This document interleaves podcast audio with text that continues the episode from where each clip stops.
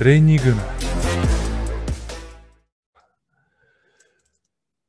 Nonii, aga tervist jälle kõigile ja, ja me hakkame jälle pihta.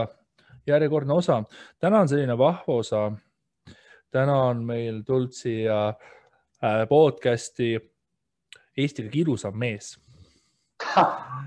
ja ta on saanud jah, Eesti kõige absoluutse tiitli kõige ilusamaks mehe olemise osas aga nüüd äh, on ta oma ilu jätnud sinnapaika, et ta üritab ilus edasi olla samas, aga nüüd ta tahaks saada ka kõige tugevamaks meheks Eestis. et vaatame, et kas nagu ilu saab minna nagu tugevuse peale, et kas mõlemat on võimalik saada või ei ole. Ja kumb on olulisem ja kumb on tähtsam, et, et kohe selleni jõuame, et äh, Eesti, Eesti oma, ma ei tea, lihaveis. Ats Lahi, Ats Lahi on siin, hakkab kohe rääkima, aga tere, Ats jumala eest. ja tervist, tervist minu poolt ka, no sellist introt ma küll ei oodanud, et, et sind seda ilu sai küll liiga palju mainitud, et äh, ma arvan, et selleks on omaette mingisugused võistlused, aga okay., aga noh, eks, eks selles kulturismis ja fitnessis ja kõikides nendes kategooriates üldse mingisugune iluelement on alati vajalik, et mm. -hmm. esteetilised alad, esteetikal põhineb vot, aga tegelikult ma arvan, et äh, nagu iga sellise teise nagu saatekülalisega või intervjueeritavaga kõige mõistlikum on see, kui sina räägid enda nagu taustalugu, et noh, et äh, päris seda nagu ei pea rääkima, et, et äh, mis sa mate kontrolltöö kolmandas klassis said, aga, aga, aga seda küll, et, et äh, just see periood, et millal sa esimest korda nagu vaata kangi võtsid kätte hakkasid trenni tegema, aga kas sa enne seda tegid ka midagi muud, et kogu see kehaline trenn ja see pool, et, et kus sinu puhul see nagu alguse sai mm? -hmm. no kangi ma võtsin kätte esimest korda kusagil, minu meelest see oli kümnenda klassi alguses ja, ja läksin klassikaaslastega jõusaali.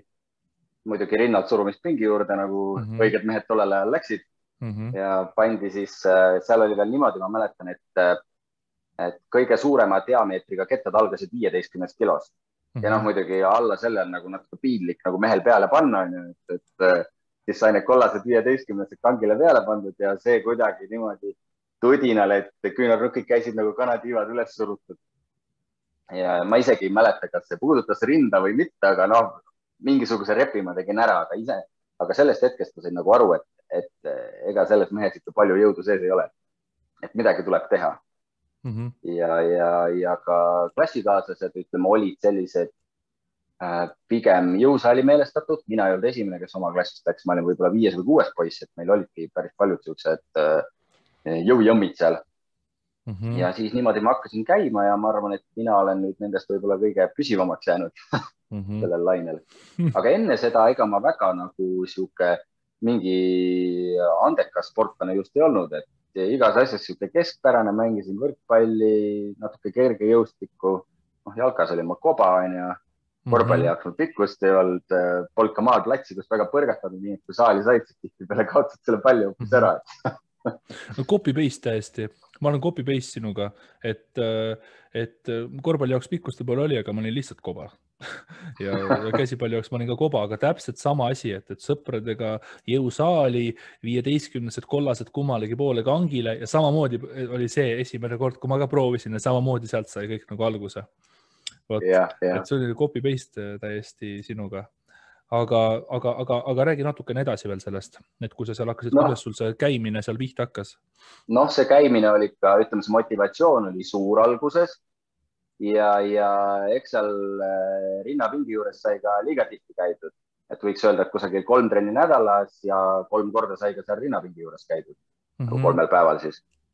noh, muidugi muid asju juurde tehtud, aga mitte samas mahus, et äh, kükki ja jõutõmmet võib-olla seal kord nädalas mingi kaheldava tehnikaga, siis äh, ikka piitsa midagi õlale, noh, seljale tegid lõuatõmbeid, aga ega sealt ka väga nagu ütleme, sellist anatoomilist teadmist oli ikka väga vähe, et, et äh, nägid, et mehed tegid mingeid harjutusi ja siis olid mingid harjutused, mis olid nagu mõõdupuud justkui mehe jaoks ja noh, meile poistel oli see rinnalt surumine ja sinna see kogu see aur läks mm. -hmm. et äh, võib-olla siis üheteistkümnendast klassist kusagil tekkis juba mingisugune sihuke ütleme, võib-olla natuke parem selline ülekeha treenimise rutiin ja siis hakkas tegelikult ka keha nagu paremini arenema.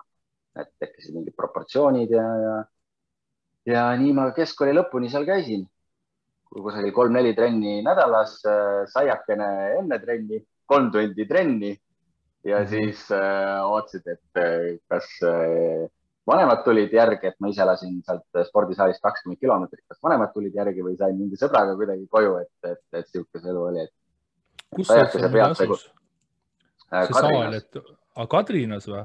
Kadrinas jah wow,, Kadrina sa... spordihoones, seal oli allkorrusel oli niisugune vana maadluse jõusaal mm. -hmm. et, et, et keldrikorruse saal oli ja seal me rahmeldasime wow.. tasuta sai käia, et see oli äge seega meid lahutas ainult viisteist kilomeetrit võib-olla. jah, sa olid seal äh, natuke rohkem lääne poole. Ma olin seal, ma olen jah, seal Tapal olin, et seal, seal ja. oli päris selline spordikeskus, et seal hakkasin toimetama päris kõvasti, et ja. aga mõlemad äh, need, äh, nii Tapa kui Kadrin on niisuguse päris tugeva maadluspõhjaga, et, et ja. seal ümberringi olid ka kõik, paljud sõbrad olid maadlejad ja, ja sai isegi käia seal maadlussaalis vahepeal üht koma teist tegemas mm. -hmm ja noh, see on siin, sinna mina väga palju ei sattunud, aga seal küll. Aga kuidas nagu su nagu areng oli, et, et vaata, et noh, praegu me varsti jõuame selleni ka, et, et noh, sa oled päris kõrgele jõudnud vaata oma tasemega ja, ja siin juba otsid uusi väljakutseid, aga kui sa nagu, sa küll lükkasid viiskümmend kilo ülesse, aga kui kiire sul nagu see areng oli, et kui nagu, kui hästi su keha nagu arenema hakkas sinu hinnangu järgi? no arvestades nüüd tagantjärgi mõeldes kõiki neid äh, kehvasid treening või olematuid treeningmetoodikaid ja, ja äärmiselt kehva toitumist, siis äh, tegelikult arenes väga hästi. et äh, võiks öelda, et, et noore mehe keha ikka kannatab väga palju lollusi ja nagu väga vastupidav mm. -hmm. ja, ja, ja ka jõunäitajad tegelikult arenesid, et, et ma arvan, et mul vist äkki oli seal keskkooli lõpus rinnalt surumine kas sada kolmkümmend või sada kolmkümmend viis et noh, äh, mingi areng oli viiekümnelt nagu olnud ja see oli kindlasti ka tehniliselt parem, kui see viiskümmend tollel hetkel oli mm. -hmm. ja, ja, ja ma ei mäleta, mis ma seal jõutõmbes võisin sikutada Äk,.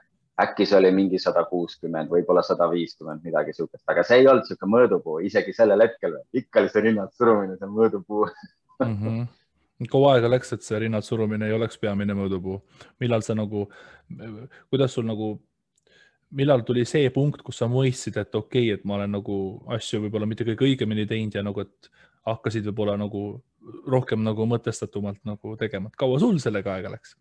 noh, ma arvan, et see, no ma tulin äh, peale keskkooli, ma, mul oli niisugune vaheaasta, kus ma pidin minema lennukolledžisse, kus ma jäin napilt nagu piloodi äh, sealt erialalt välja ja siis ma lihtsalt nagu käisin sugulastel USA-s külas ja elasin seal natukene aega ja ja oli niisugune mõtteaeg, kus ütleme, väga palju trenni ei teinud, siis tuli sõjavägi ja peale sõjaväge ehk hakkas niisugune, kus nagu noh, võib-olla ka ütleme, see mõtlemine oli natukene juba arenenud, natuke rohkem analüüsisid, natuke rohkem lugesid selle kohta ka, mitte ei vaadanud lihtsalt, et kes mida teeb mm. -hmm. ja, ja, ja siis juba hakkas see treening rohkem niisugune, ütleme, eesmärgistatud olema, et kuidas tervet keha arendada mm. -hmm.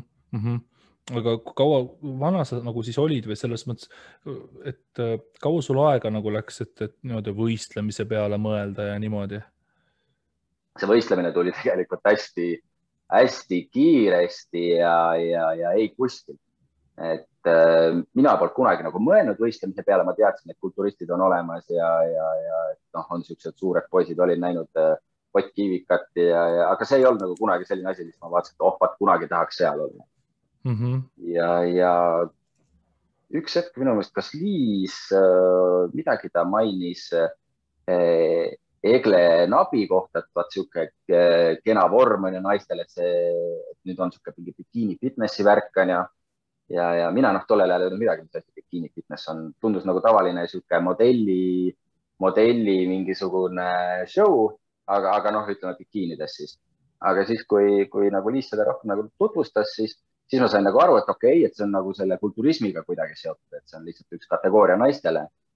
ja, ja, ja sealt edasi nagu hakkaski see huvi tekkima ja Egertiga siis rääkisin, Egert Oioviga mm. -hmm. ja tema nagu ütles, et jah, et võiks küll proovida.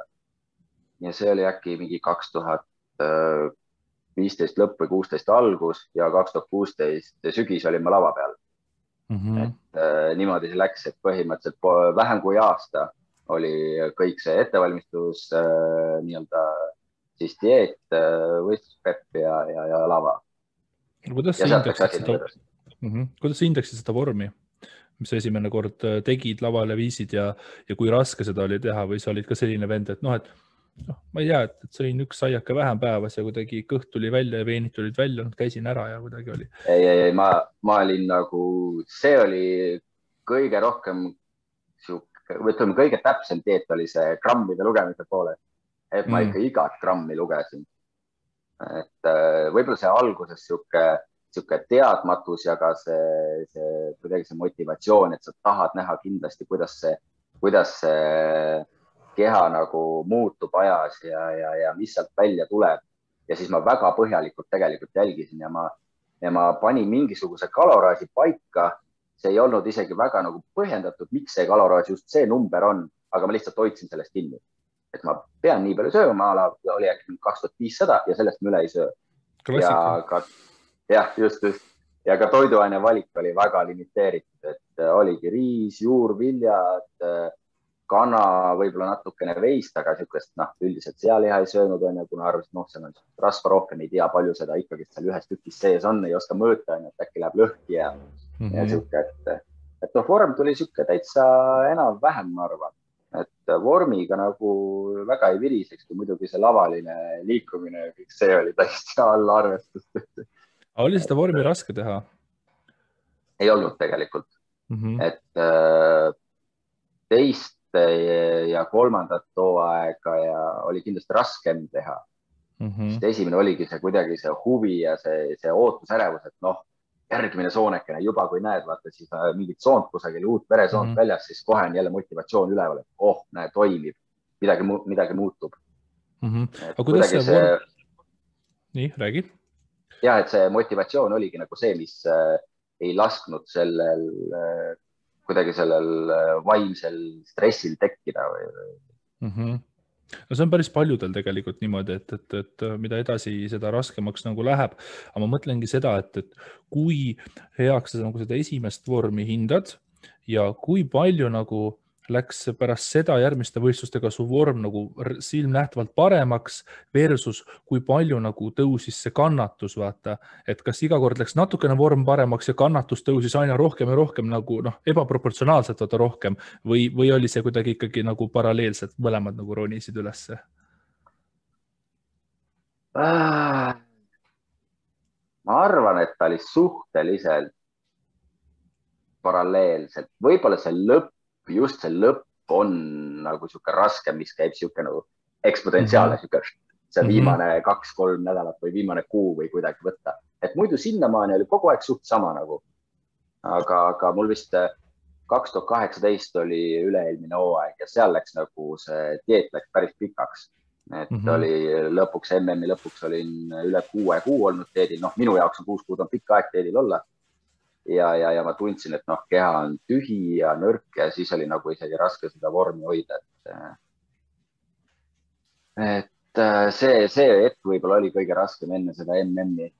et seal oli muidugi niisugune nõme tühimik ka, et kus oli nagu üks võistlus ära olnud ja äkki olid Eestikad ära olnud ja siis oli kuu aega oli MM-ini aega, kus sa tead, et sa ei saa asja käest ära lasta, sa pead lihtsalt hoidma, aga kuu aega juba väga niisugust kuiva vormi, kus sa oled nagu noh, kas nüüd väga kuiv, ütleme lihtsalt kuiva vormi, hoida, kus sa oled nagu vaimselt väsinud, sul on kogu aeg need isud, need näljatunded, trenn ei ole hea, on niisugune noh, paratamatult on enamus trennid siuksed nõrgapoolsed. et, et see on tegelikult väsitav ja raske mm. -hmm, mm -hmm. aga kuidas sul nagu taastumisega on, et, et kui sa nagu nagu hooaeg saab läbi, et kas sa nagu taastud mõistlikult ära või siis sa ikkagi viskad väga palju peale ja üleüldse, et kas sul nagu selline, selline default sinu jaoks on selline, et on sul lihtne selline pigem nii-öelda liin olla või sa pead ikkagi igapäevaselt elama ja vaatama, et ikka väga-väga-väga pehmeks ära ei tõmba. vist ei tõmba, kui sind praegu ka vaadata. no liin on suhteline mõiste, miks see kelle jaoks, kellegi jaoks on liin, aga mm -hmm. kindlasti ei ole ma nagu rasvunud ka siis, kui ma õgin nagu meeletult nii palju, kui mul mahub mm. -hmm. et et selles suhtes võiks öelda, et selle ala kontekstis on mul nagu hästi läinud. et, et mul keha pigem hoiab madalamapoolset rasvaprotsenti ja, ja mm., ja võib-olla siis nüüd ütleme selle jõu tõstmise kontekstis on mul halvasti läinud, sest ma, mul on väga raske massi juurde saada. mul on väga raske süüa, et kui ma pean nagu forsseerima ennast sööma just nagu puhast toitu, siis mul äh, tekivad päris tõsised nagu siuksed äh, nagu sihuke vaimne plokk toidu vastu, et sulle ei meeldi lihtsalt toidukorrad, mis järjest tulevad mm.. okei okay., aga selles suhtes äh, enne kui veel jõu tõstmise juurde nagu jõuame, et kuidas nagu äh, milline nagu selline saavutus nagu selles, noh, sul on loomulikult nagu, neid tiitleid palju, aga, aga näiteks selline tipphetk nagu selles Ranna Fitnessis või, või nagu selline mm, saavutus kõige suurem, et mida sina nagu kõige rohkem hindad, et nagu milline see võistlus on, et kas nagu ma ei tea, Eesti-sisene tiitel või, või, või väljamaalt saadud tiitel või mingi võistlus, kus oli sul nagu vorm kõige teravam, et milline on see moment nagu, mille sa paneksid nagu kõige kõrgemale kogu selle Ranna Fitnessi saagasse, mida sa nagu läbi oled teinud kindlasti kaks tuhat kaheksateist äh, MM-i viies koht mm. -hmm. et see oli äh, esimene suur tiitlivõistlus minu jaoks. see oli ka kõige pikem ja raskem teed selles suhtes, see oli nagu see kulminatsioon sellele hooajale.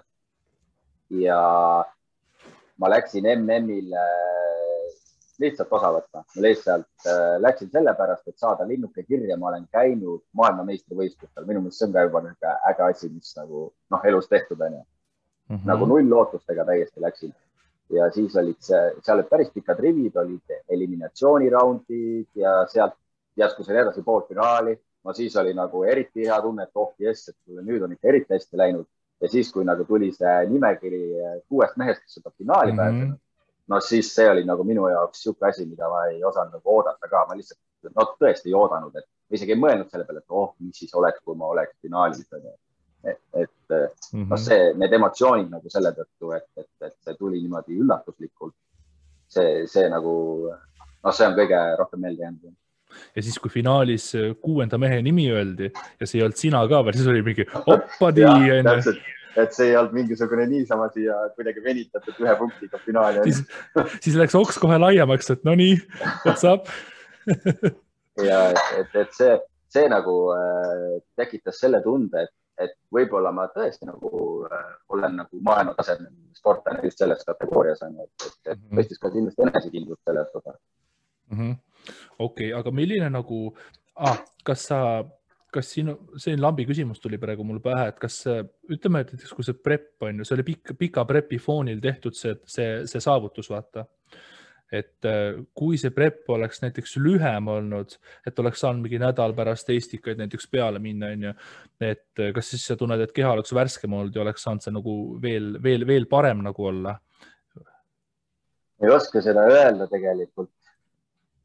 võib-olla, võib-olla mitte mm. -hmm. seda on raske on... öelda mm. -hmm. sest et äh, nüüd viimane hooaeg mul oli niimoodi, et äh, oli kolm võistlust äh, järjest ja, ja, ja siis oli mm, ma nüüd ei mäleta, mitu nädalat olid peale Eestikaid MM-ini.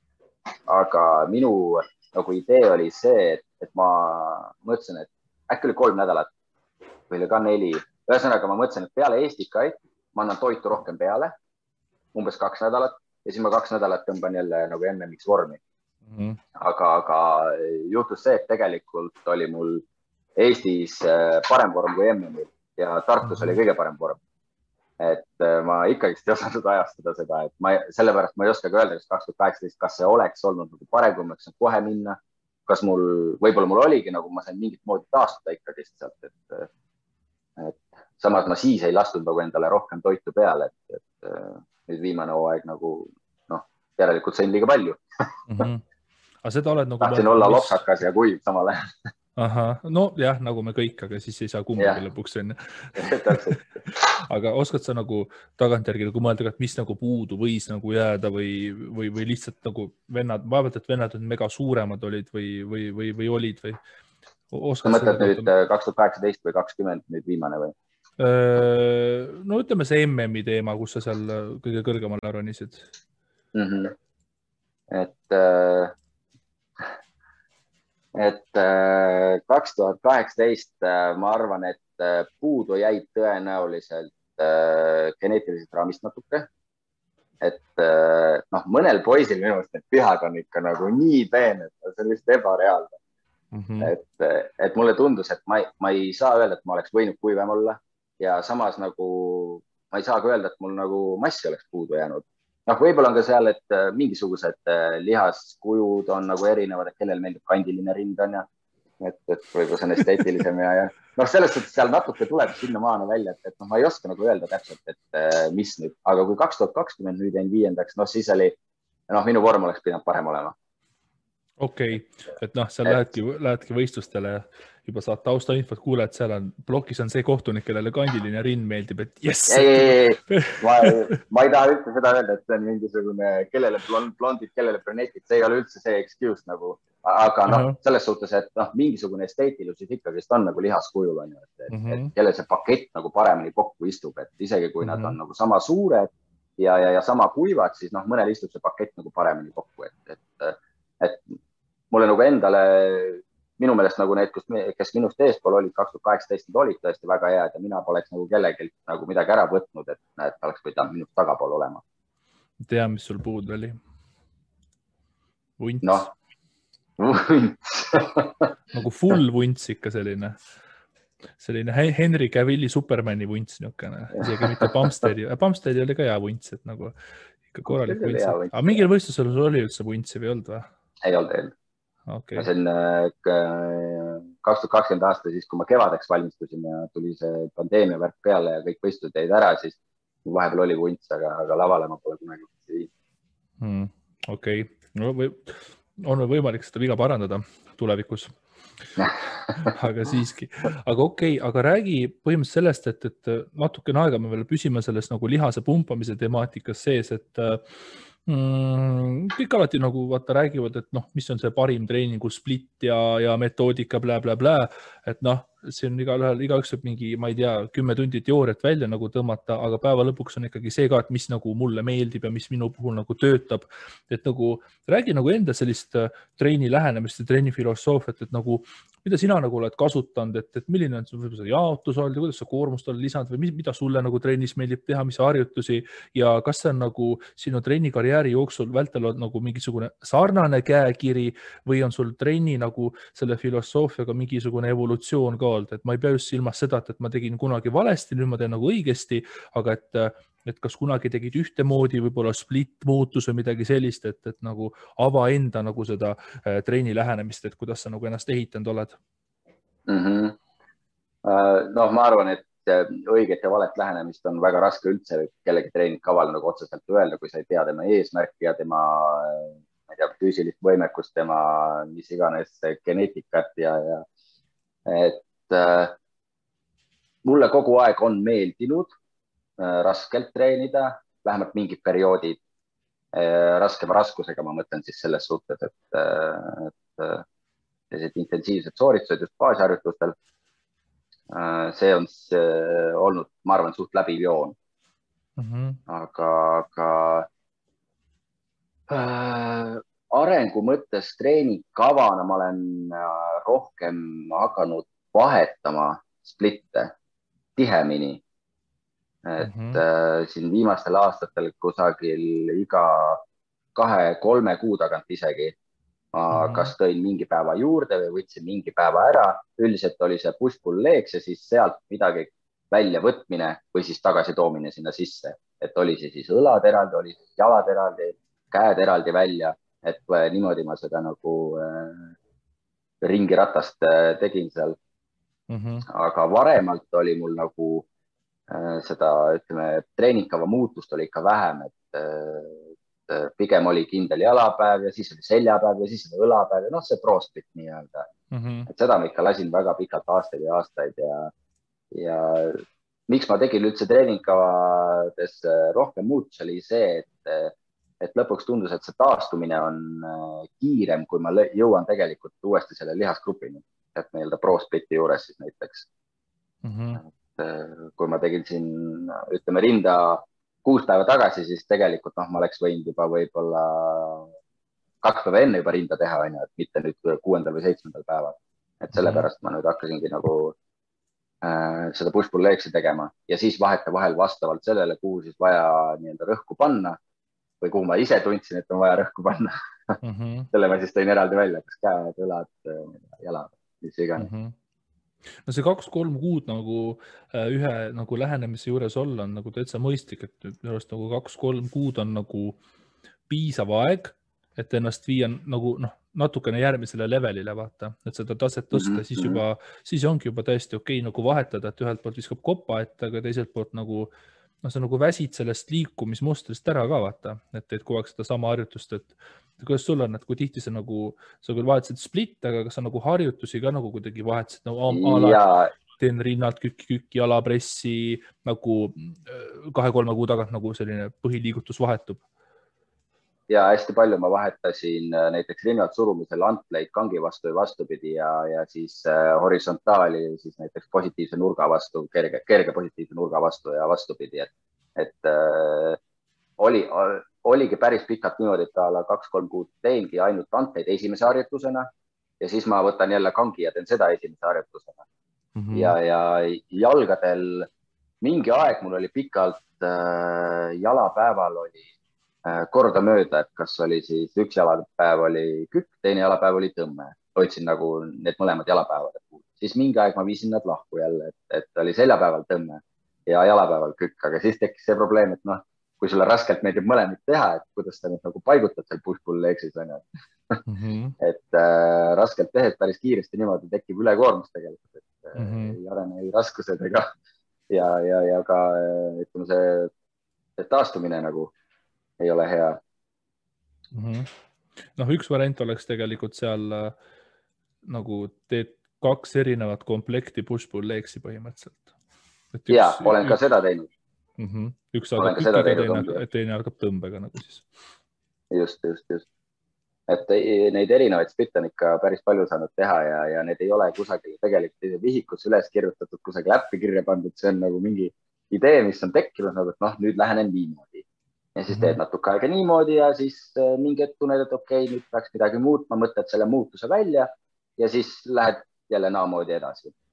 see ongi hästi huvitav jah evolutsiooniliselt ütleme kuidagi nagu arenenud, ma ei tea, kas see on õige või vale, ma arvan, et ei saa kumbagi öelda, aga, aga noh, nii, nii ta mul kujunenud on, et ma olen hästi palju tegelikult nagu sisetunde järgi lähtunud oma treeningutes see on tegelikult mõistlik ka, et, et üks oht sellega lihtsalt võib olla see, et kui keegi mõtleb, et oot sisetunde järgi, et noh, et aga kust sa tead, et sa nagu su progressi, kuidas sa track'id seda või nii edasi, onju. aga teine asi on see, et, kui sa nagu ikkagi oled selline hästi nagu tugev kirgtreenija ja sa ikkagi suhteliselt hästi oma sisetunnet oskad kuulata ja nagu sa, keha sul ütlebki, et näiteks a la, et no täna ei ole üldse nagu seda kükituju, et nagu täna näiteks teen tõmmet või täna nagu teen teise nurga alt seda mõneks ajaks vahetan ära.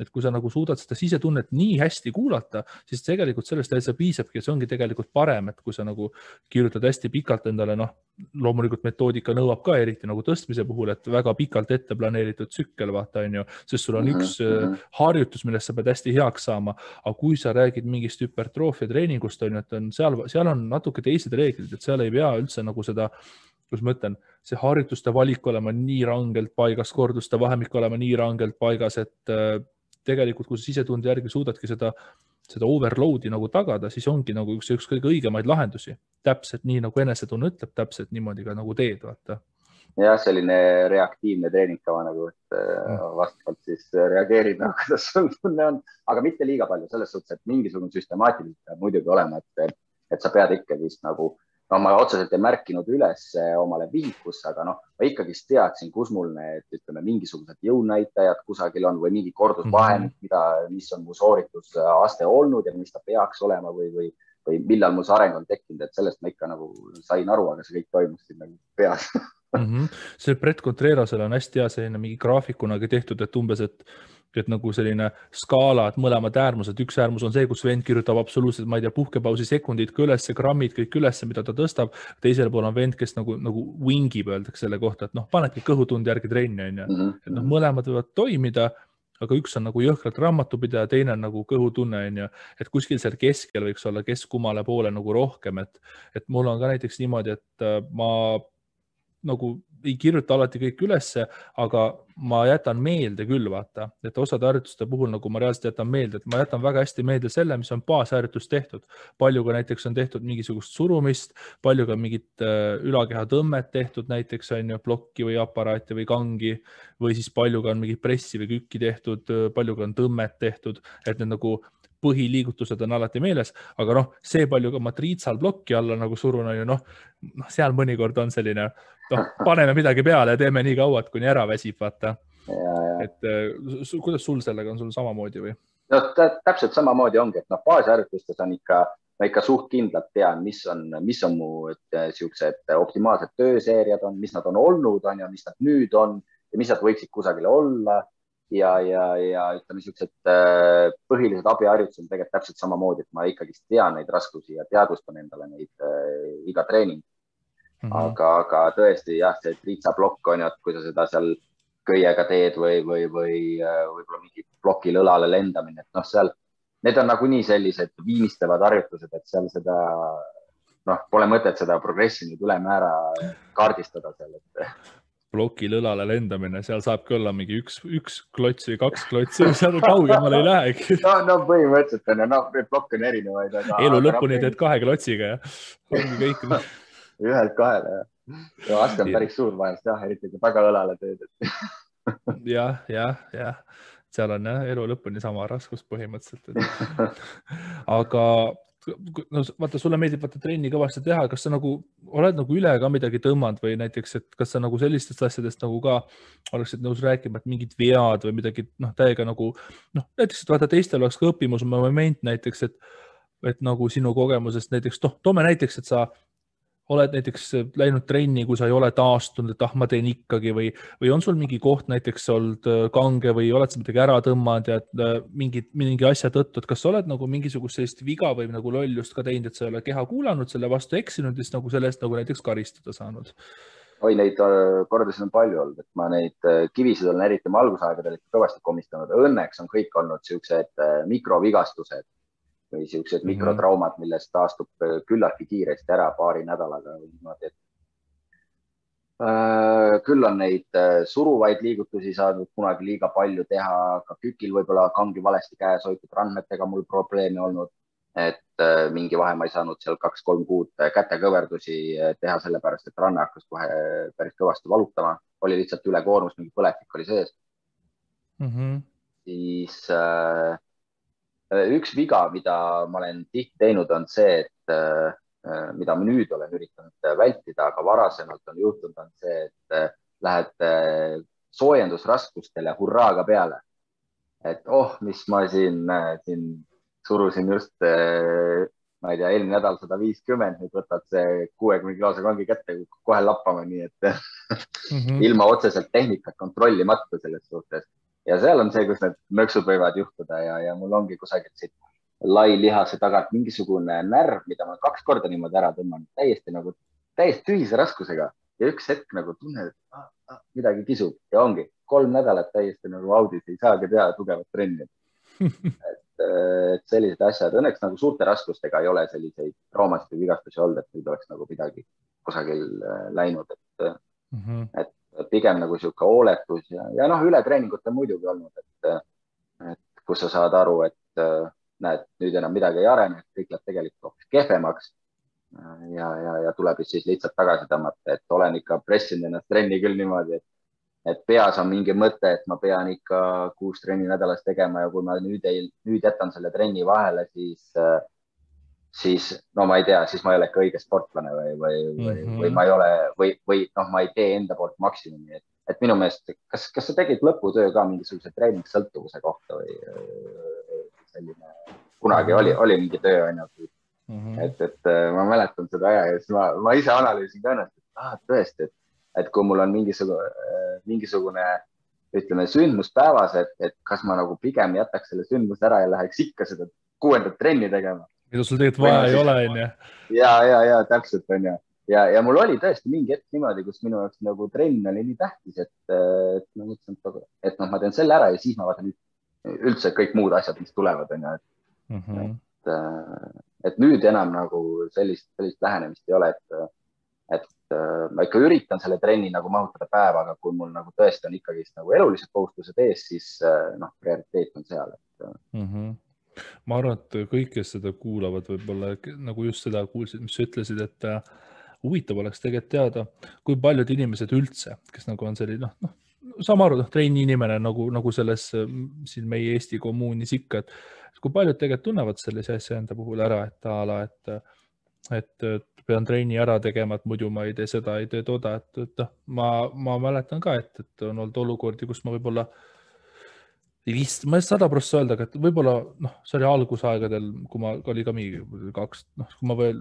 võistlesin mingi võib-olla kaks tuhat selline üksteist, kaksteist, et ka, et nagu, et eriti nagu väljas ei käinud ja kui kutsuti, siis nagu leidsid põhjused mitte minna, ma ei lähe jooma, et ma ei saa katapoolseks tõmmata, no me trenn on ju, et ma ei saa, mul on see söök vaja ära süüa, et mul ei ole aega või nagu, et, see ongi see, et sa hakkad seostama ka nagu sotsiaalset elu või nagu sõpru või, või selliseid asju, et noh, nad nagunii joovad, et mul ei ole vaja neid vaata midagi sellist, et nad ei mõju mulle hästi, et, et see võib tõesti nagu kannatada ja huvitav olekski teada, et kui paljud tegelikult praegu sinuga ja minuga samastuksid, vaata, et, et, et parem ei lähe sinna, et noh, on trenn, et ma ei saa vaata onju. et, et jah, ma arvan, et kõik meist on suuremal või mm, vähemal määral nagu seda kogenud. aga sa said sellest üle siis, nagu ma saan aru, jah? ma sain sellest üle ja et, et noh, muidugi, kui ma olen võtnud nagu teadliku otsuse, et näiteks ma lähen nüüd äh, lavale võistlema, noh mm -hmm., siis ma pean, siis ma olen nagu ette juba teadlikult endale teadvustanud, et ma pean leidma selleks ka aja ja ma pean ka olema natuke planeerinud oma elu vastavalt, et, et sellisel hetkel muidugi ei saa olla nii, et ah, see sinna ja too tänna. aga kõik see muu aeg, ütleme, selles osas on küll nagu õnne, õnneks on nagu see vabadus tekkinud, et, et trenn ei ole ainult et -hmm. elu ei ole trenn. pigem on praegu hoopis niimoodi, et et kui on nagu variant, et oot, peaks täna trenni ära tegema või et noh, või et nagu ei peaks, et pigem on see, et et kui sa, kui sa, kui sa pigem jätad tegemata ja, ja tuleb üks lisapäev vahele, siis nagu selle võrra, kusjuures tegelikult see järgmine trenn, mis tuleb, ongi palju parem nagu. et, et kui, kui juhtub niimoodi, et ma ei jõua ja sa oled sunnitud selle puhkepäeva võtma, isegi kui sa ei oleks seda tahtnud, aga see juhtub nii või naa, sest et sa tähtsustad teisi asju elus rohkem, siis kui sa uuesti jõuad saali, siis selline natukene ülepuhkamine on isegi hea, et, et, et samamoodi noh, vaata ma siin omal ajal ka, et nagu noh, see push-pull legs ongi üks jaotus, mida ma olen nagu elus tõenäoliselt kõige kauem teinud. Äh, vahepeal siin tegin full body't toimetasin, aga lihtsalt siis nüüd, nüüd, kui mul on ka elu, elulised muutused vaata olid, et mul on nüüd nagu rohkem jõusaalis olla aega toimetada ja sagedasem treenimine on võimalik, siis noh, full body't, noh, sa võid iga päev teha, aga nagu noh mehed läksin nagu push-pull'i eksi peale tagasi, et noh, saab rohkem sagedust, et full body't sa reeglina nagu iga päev ei tee, et teed ja jätad ühe päeva vahele, vaata teed, jätad ühe päeva vahele. kui tahad mitu päeva jutti teha, siis on nagu seda mõistlikum teha. see ongi olnud see, et, et kui ikkagi sa seda push-pull legsi mingisugune noh, kuus korda nädalas oleks ikka väga hardcore, et see kava kahel korral läbi teha, aga isegi kui viis korda nädalas teed, et siis noh, teed kava korra läbi, hakkad uuesti nagu läbi tegema, siis nagu tunned, et kuidagi nagu ei lähe täis niimoodi hästi, et noh, kuidagi nagu on selline, ei ole minekut, aga tuleb üks päev vahele, siis, siis on kohe nagu sellist minekut järgmine kord rohkem. et nagu. ja noh, tegelikult on ka sellist kompromissi võimalust väga palju, et, et kui sa juba tead, et tuleb kiirem päev või midagi, et noh, võta see kasvõi see nelikümmend viis minutit on ju et mm -hmm. tee kasvõi see hommikul ära, ikka parem kui midagi, et, et ütleme, et noh, nüüd, kui ma ei tee kuute trenni nädalas või teen neli trenni, et noh, et ma saan mingisugused asjad ikkagist ära teha, aga varem oli see nagu, et trenn on see poolteist, kaks tundi saalis on, et alla selle ei ole trenn ja mm, -hmm. ja, ja mingit muud kompromissi ei ole siin, et mm. -hmm. No excuses. Hardcore lifestyle aga, aga jah, sa saad ju isegi põhiasjad ära teha, et teed oma baasid ära, teed need põhiliigutused ära, eks ole, kui selle äh, need tilulillud jätadki tegemata, ega sinuga ju selles mõttes nagu midagi ei juhtu ka, et, et see on või siis jätad kuidagi poolitad seal, jah. aga selles mm -hmm. mõttes sul on ikkagi see, et praegu siis ei ole seda enam, et, et, et oled ikkagi nagu äh, selle mahu nagu nii suureks ajanud või see üldine koormus on nii palju tõusnud, et kui palju sul tegelikult on õnnestunud seda teha, vaata, et, et kui sa tunned, et see taastumisvõime juba või sa oled seda tsüklit liiga kaua teinud või taastumisvõime juba läheb nagu nii piiri peale, et nagu ikka saad kõrvetada või sa ikkagi noh, ja me ei räägi praegu powerliftingu aegadest, et siia me nagu jõuame, aga kui sa veel nagu hüpertroofiat taga ajasid, et siis ikkagi said sa rohkem nagu kõrvetada, et ai, nüüd panin üle, et, et peaks nagu deload'i tegema, tagasi tõmbama või siis ikkagi sa suht hästi tunnetasid ära, et okei okay,, ma nüüd tõmban pidurit ja, ja taastusid ilusti ära? Äh, pigem ikka viimastel aastatel oli see piduri tõmbamine tuli nagu kuidagi äh, loomulikuna, et, et tundsid ära, et mingid väsimusmärgid on sees ja, ja, ja tõmbasid nagu piduri peale, et sellist ületreenimisperioodi mul ei ole nagu tekkinud, kus nüüd ongi, et oled kuu aega augus ja mitte midagi mm. -hmm. et, et, et, et noh, ütleme nende esim-, et noh, mingid, mingid näidud peavad ikka sul kehas tekkima, et aru saada üldse, et, et näed mm, -hmm. nüüd võib-olla on, on ju, et kuna ma eriti kavasid ei tee ja midagi ette ei kirjuta, et noh, siis ma nagu reaktiivselt lähenen, siis tähendab, ma pean reageerima millegile mm. -hmm. aga, aga need on pigem olnud siuksed äh, väga tagasihoidlikul tasandil, et, et, et õnneks jah, olen, olen suutnud siiani nagu ära tunda, et. Aga kuidas, mm -hmm. kuidas sellega pigem on, et kas nagu, kui see hetk nagu juhtub kas siis nagu lihtsalt jaksu ei ole või hakkab mingi liiges kuskilt kangeks jääma? pigem ta jääb niisuguse jaksu taha, et, et kui noh, üks, üks trenn, see ei ole mingi mõõdupuu, onju, et noh, see võib väga mm -hmm. paljudest asjadest sõltuda, aga kui juba on nagu niisugune pool nädalat, nädal, ütleme, on niisugune, ei ole tavapärane minek ja, ja, ja ütleme, need võib-olla raskused ja kordused ja see intensiivsus nagu ei olnud sama, siis, siis noh tunne oli ikka see, et, et, et nüüd tuleb nüüd äh, natuke rahulikumalt võtta mm. -hmm. või siis oli, kui ma, kui ma teadlikult tegin mingisuguse kusagil oma mingi PR-i, noh siis ma teadsin, et ma nüüd pean nagu tagasi tõmbama, et noh, järgmine nädal ma sinna lähedale niikuinii ei saa treenida ja võib-olla ma üldse ei teinud sedasama harjutust, et, et, äh, et sellistel puhkudel ma nagu automaatselt tegin seda, aga noh, see, see ei olnud igapäevane või iga nädal või iga kuine mm -hmm. isegi, et nüüd hakkasin PR-it tegema kogu aeg samas sa rääkisid seda, et sulle on meeldinud alati nagu raskesti teha, vaata, noh, ma olen näinud ka, et, et seal tõmbeid ja kükke oled raskesti teinud ja nii edasi, et kas nagu see taastumine on siis sul nii hästi olnud, et sul nagu, nagu liigesed ei ole ka kunagi kangeks jäänud, näiteks noh, põlved, vaata, mis, kes, kes palju teevad rasket kükki, et võivad ühel hetkel kangeks jääda, ei taha nagu ära taastuda, need liigesed, et, et sellist asja sul nagu ei ole olnud? Liigestega ei ole ja õnneks olnud, et noh, ongi see randmega oli kunagi mingisugune probleem, mingi põletik, mis ma mainisin. Ja noh, küünarliigesega on ka mul kunagi olnud ja see oli ka liigsetest eh, surumistest ja prantsuse surumistest ja, ja igasugustest eh, OHP-dest ja et mis küünarliigesest väga läbi käisid, et siis mingi hetk tekkis sinna mingi ülekoormus, aga, aga muidu ei ole olnud, et just nüüd, kui ma olen nagu rohkem ütleme viimastel aastatel teinud siin raskemaid eh, tõmbeid, kükke enda jaoks raskemaid, siis ei ole õnneks olnud mm -hmm,.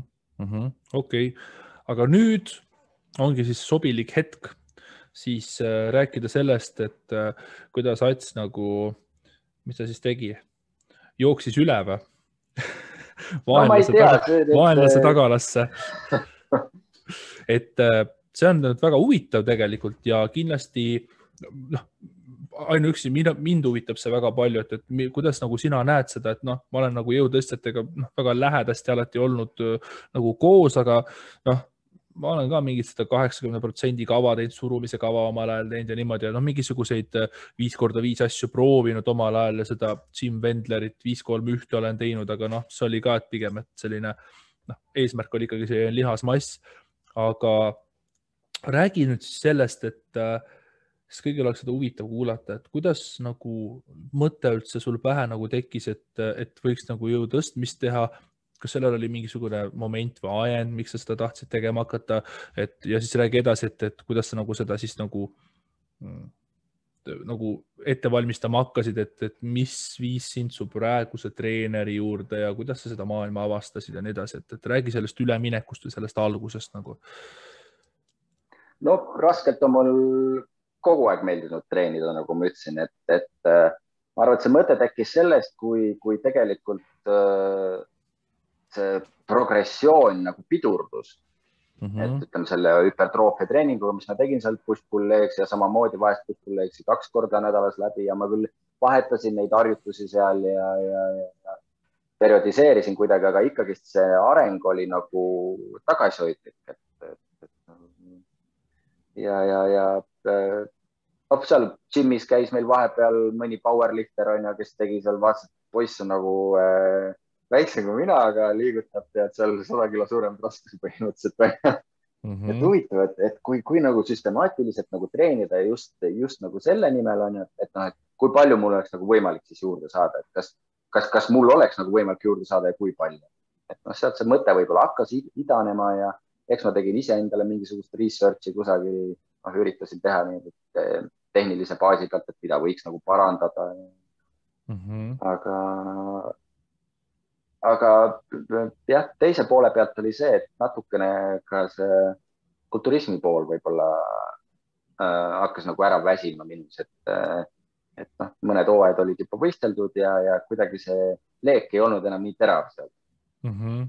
ja, ja, ja niisugust sportlikku väljundit, väljundit samas oli nagu vaja ja sealt nagu mõtlesingi, et noh, et nüüd võiks nagu proovida, et, et kui, kui nüüd läheks spetsiifilisemalt selle peale, prooviks rohkem raskusi tõsta ja, ja äkki ka võistelda seal jälle mm. -hmm. aga noh, et seda nagu edukalt teha, on ju, et noh, vanust mul juba ka on omajagu, ei ole päris noor poiss, et, et aega on kolmkümmend kaks. noh, normaalne. normaalne, see on juba normaalne vanus ja et see, mul ei ole väga palju aega selle õppimiskõvera peale kulutada siin et päris, päris, päris veteranide klassis esimest võistlust teha ei tahaks. ja, ja, ja täpselt, et ise kõik auke kolistada, et võib-olla seekord oleks nagu mõistlik võtta treener. ja, ja eks ma siis nagu vaatasin ühte ja teist ja, ja mõtlesin ja, ja. ja Tõnise juurde ma sattusin niimoodi, et äh, kuna ma olen, olin veel sellel hetkel Eesti koondise nimekirjas EKFL-is ja sai käia siis äh, Spartast äh, nii-öelda koondise trenni tegemas vahetevahel piirangute ajal. ja Tõnis oli ka seal ja kuidagi nagu saime jutule ja, ja siis rääkisime edasi sealt ja üks hetk oligi, et kuule, et teeme diili, hakka mind nagu juhendama ja, ja teeme selle asja ära mm,. okei okay., et sina lähenesid temale, mitte tema sulle? ei, mina, mina nagu lähenesin temale, et me mingi hetk me seal rääkisime, ma vist äh, niisama tegin seal mingeid jõutõmbeid ja siis me korra põgusalt hakkasime rääkima, aga siis me ei rääkinud sellest, et ta võiks mul treener olla või mm. -hmm. aga noh aga..., sealt see idee hakkas idanema ja siis äh, mul siin paar sõpra nagu soovitasid ka, et, et jah, et Tõnis on nagu hea poiss, hea treener, et mm -hmm. muidugi räägi temaga et.... mis ta arvas sellest siis? No ta oli väga nõus sellega mm. -hmm. Mm -hmm. et ega, ega ta kordagi ei öelnud, et ma ei tea, et ma pean nüüd mõtlema okei okay. noh, okei okay., nojah, et hästi, nii, aga, aga selles suhtes, et äh, mida siis sina nagu kogesid, et, et mis ta siis nagu andis sulle mingisuguse esimese plaani või ja kui sa sellele plaanile nagu otsa vaatasid, et kas siis nagu oli, et nagu hoopis teine maailm või, või kas, kas nagu sellisel pumpajal vaata nagu sa olid et oli nagu raske minna nagu tõstmise juurde üle ka, et, et oot, et, et mul ongi siin mingi iga kord pean, noh, ma praegu üldistan, et umbes iga kord peangi ainult kolm harjutust nagu tegema, et ahah, et kus mu, kus mu õla tagaosa on või kus mu biitseps on, et, et nagu, et seda nagu ei olnudki seal kavas sees või, või oli või et kui võõras maailm see sinu jaoks oli, kui sa nagu hakkasid süstemaatiliselt seda asja tegema? kusjuures vastupidi oli just ma pigem nagu arvasingi, et okei okay,, et nüüd me hakkame seda kolme põhiharjutust tegema, aga tegelikult mm -hmm. on kavas ikka päris palju abiharjutusi. võib-olla rohkem niisugusele kere stabiilsusele suunatud mm. -hmm. aga, aga sellegipoolest, et äh, mul on kava jagatud kas neljaks või viieks, ütleme praegult nüüd viimasel ajal neljaks. ja ega teedki ühe oma selle põhiharjutuse ära ja siis seal äh, viis, kuus, seitse abiharjutust peale, et ja tihtipeale see põhiharjutus ei ole üldse nagu äh, väga suure raskusega tehtud, et tihtipeale teete seal kuuekümne viie protsendiga läbi ja mm.. ja no, see on praegu on ju? ei, see selles suhtes, et ta on nagu mingil hetkel kavas, et noh mm, -hmm. need protsendid tõusevad, RP-d tõusevad okay., mm -hmm. siis saab mingis plokis läbi, algab uus plokk, eks ole ma mõtlen seda, et, et, et, et a la, et esimese harjutuse peale läheb mingisugune viiskümmend viis minutit ja siis ülejäänud poole tunniga teed, teed tilulilurut otsa ära ja lähed minema. seda küll ja, et, et, et trennid on läinud nagu pikemaks mm. -hmm. et äh, see, seda on päris märgatavalt, äh, eriti kui on nüüd need mingid ühesed sees näiteks, et pead seal äh, top set on RP kaheksa ühene, mis on tegelikult noh, ikka päris, päris suur pingutus noh, et eh, esiteks ära tunda, kus see RP võiks olla, siis sa lähed sinna mingite sammudega, siis puhkad iga selle ühese vahel seal mingi kolm kuni viis minutit vähemalt onju, teed mhm. järgmise ühese ja et eh, vahest jah, et teid on pikki seal tund aega ja polegi kusagile jõudnud. mm. -hmm. ja siis hakkad alles tööseeriat kükiga tegema, onju, et kui see tund aega möödas, siis nad tulevad tööseeriad peale.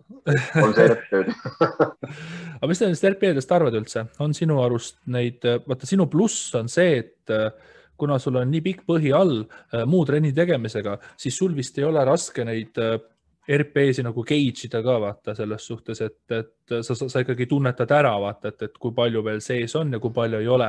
et ma kujutan ette, et tegelikult kui keegi täiesti null jõutõstja läheb äh, treenima ja tal on nagu RP-d ees, siis tema on kindlasti ebatäpsem, kui sina nagu olid, et sul on lihtsalt pluss see, et sul on nagu väga-väga tugev baas all et äh, mida sina nagu sellest lähenemisest üldse nagu arvad, et on ta sinu jaoks nagu lihtne, sulle meeldib see? kuidas sellega on?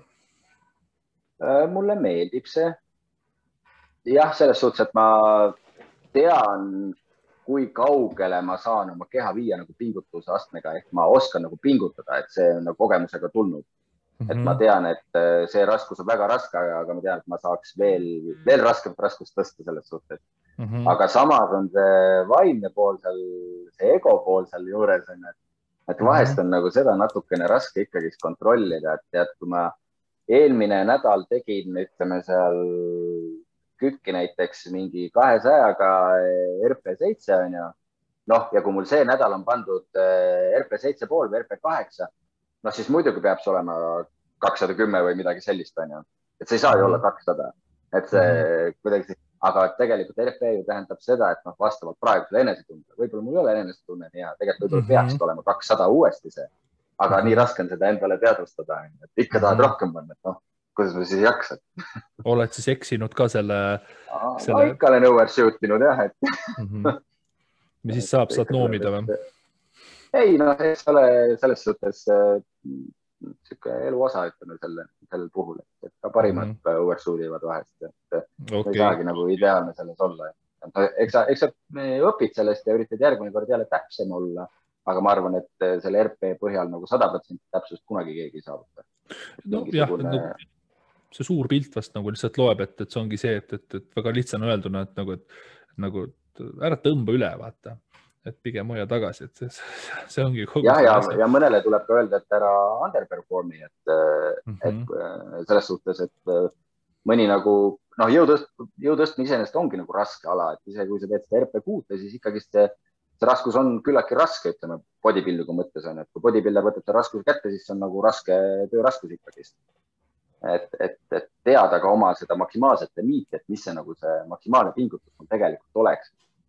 Mis ma mhm. suudaks tegelikult teha, et, et paljud ka seda ei tea netis on isegi levivad mingid meemid, kus on hakatud selle RP üle nagu nalja viskama, et, et mingi a la, et et coach, et mul täna oli nagu RP5, et juba, et millal ma nagu deload'i saan või midagi sellist, et olen isegi näinud seda, jah. mingid, et noh, need on selles mõttes noh, et nagu hästi naljakad, et, et pigem, pigem isegi need vennad, kes nagu kogu seda RP-d ja seda asja autoregulatsiooni nagu järgivad, et pigem nad nagu, see ongi just nendele tehtud nagu naljaga, et, et enese, enesekriitika või selline enese, enese vastu nagu suunatud huumor nagu, et, et selline mm, -hmm. mis RP nagu alfat, et need kondised poisid siin kõik teevad oma RP kuute on ju, et, et on tehke õigesti trenni maksini välja. aga ma, ma olen aru saanud seda, et vaata, et sa nagu kuidas, kus sa praegu omadega oled, et noh, kindlasti ma, ma nagu aru sain, sul on mingi sisseelamisfaas vaata olnud, et sul olidki teadlikud kõik need äh, punktid nagu madalal on ju, et, et harjutad nagu liigutust ja nii edasi. et äh, kas see faas on sul veel ikka või sa siin oled juba mingi üheksa pool RP-d ka paugutanud või? ei äh,, nii suur, no turumises olen selles suhtes, et äh,. täna, täna, täna oli kümme ära täna, täna võib, tegelikult võib öelda, et täna oli kümme ära, sest et pingutus oli ikka päris piiripealne mm -hmm. lõpuks. aga, aga muudes, noh, muudes kahes ülejäänud harjutustes et äh, kükis ja tõmbes, et seal äh, ei ole läinud maksini ja, ja tõmbes tõenäoliselt läheb maks ainult võistlustel sest et äh, noh, taastumine sellest noh, täielikust maksist on ikkagist äh, päris pikk ja ütleme üldise progressiooni mõttes ta nagu pigem on kahjulik sulle, kui sa siis äh, teed seda lihtsalt trenni jooksul ära mm. -hmm. et, et tõmbes vist on RP kaheksa äkki kõige kõrgem, mis ma olen näinud ja, ja, ja kükis on ka RP kaheksa praegu kõige kõrgem, kus ma olen läinud mm. -hmm. pigem ongi seal mõistlikum siis lihtsalt, et, et see maksiväärne laks kätte saada sa lihtsalt teedki võib-olla seal, teedki kolmese või mingi kahese, vaata, et väsitad rohkem ära. Et mm -hmm. ei läheks, et ei läheks selle ühese peale nagu raiuma, sest nagu raiuda ühest nagu maksis on ikka korralik nagu grinder, vaata, et. ja, ja, no, ja. tõenäoliselt. kui sa suudad seda vaimu ka veel sinnamaale viima, et mm -hmm. mis sind panebki punnistama täpselt seda välja, mis su keha üldse suudab, siis noh, tegelikult see mm -hmm. sooritus on, on ikka päris, päris jõhker pingutus üks asi tegelikult, mida mina kogenud olen, isegi kui ma ei ole nagu tõstmist väga palju teinud, aga omal ajal küll, kui kükki sai tehtud ja olid mingid, olidki mingid top set'id, vaata onju, see oligi nii, et a la paned mingi sada kuuskümmend peale ja saja seitsmekümnega oli eriti, et nagu sa hakkasid seda raskust nagu kartma. et umbes, et noh, et see on sott seitsekümmend ikkagi, et noh, ta on ikkagi väga raske, et noh, ma ei tea, kas ma ikka sellega kolm või neli ära teen, onju, et nagu noh, oligi kohe selline nagu heidutus selle nagu raskuse ees, et nagu veits nagu pelgasid teha või ei taht teha, et noh, ma teen nagu, aga samas noh, ma ei nagu ei taha, et kas sul sellist asja nagu on ka olnud, et üks asi on, on overshoot on ju, aga teine asi on hirm. Äh, kas ta nüüd on otseselt hirm, aga ütleme, see on niisugune kahtlus, mis sul sisse tuleb, et mm -hmm. küki puhul on seda tegelikult eriti hästi näha, et, mm -hmm. et mhm. kui neid üheseid ikka teha, sa võtad selle turjale, sa tunned, kuidas raskust turjal rõhub, eks ole, onju. Mhm. mõtled, et no nüüd ma pean sellega siia alla kägarasse minema ja siis ma pean üles tulema et siis eh, noh, see väljaastumine ka vaata ühelt jalalt teisele, siis kerge tudin on võib-olla sees ja, ja, ja noh, mhm. vahepeal ikka paneb niimoodi mõtlema, et ei, ei, ei, ei. Aga noh, tegelikult on see, et kui sa sinna alla jõuad, siis ülestulek on nagu see kõige lihtsam osa. Pigem ongi see kontrollitud allaminek on ju ja see ülesöö tegelikult on täielik pingutus lihtsalt. pigem tahaks mõelda, mis inimese peas toimub see hetk, kui ta nagu sinna alla läheb, vaata, et mingi millisekund enne seda äh, alumist punkti, kus hakkad ülesse tulema, et mis, mis inimese peas toimub, et nagu oh shit, oh shit, oh shit, oh shit. Ja siis, kui tuleb ülesse, siis selg on küür, sa tuled seal kuidagi ülesse, siis mingi saad üles ära mingi yeah., et, et siis on nagu hästi. jah, see, see mm, -hmm see on nagu see ootusärevus nagu see enne, kui sa alla lähed, niisugune natuke jah, hirmutav ootusärevus, et see tegevus ise ei ole nagu üldse hirmus mm, -hmm. kükkimine nagu sellest üles.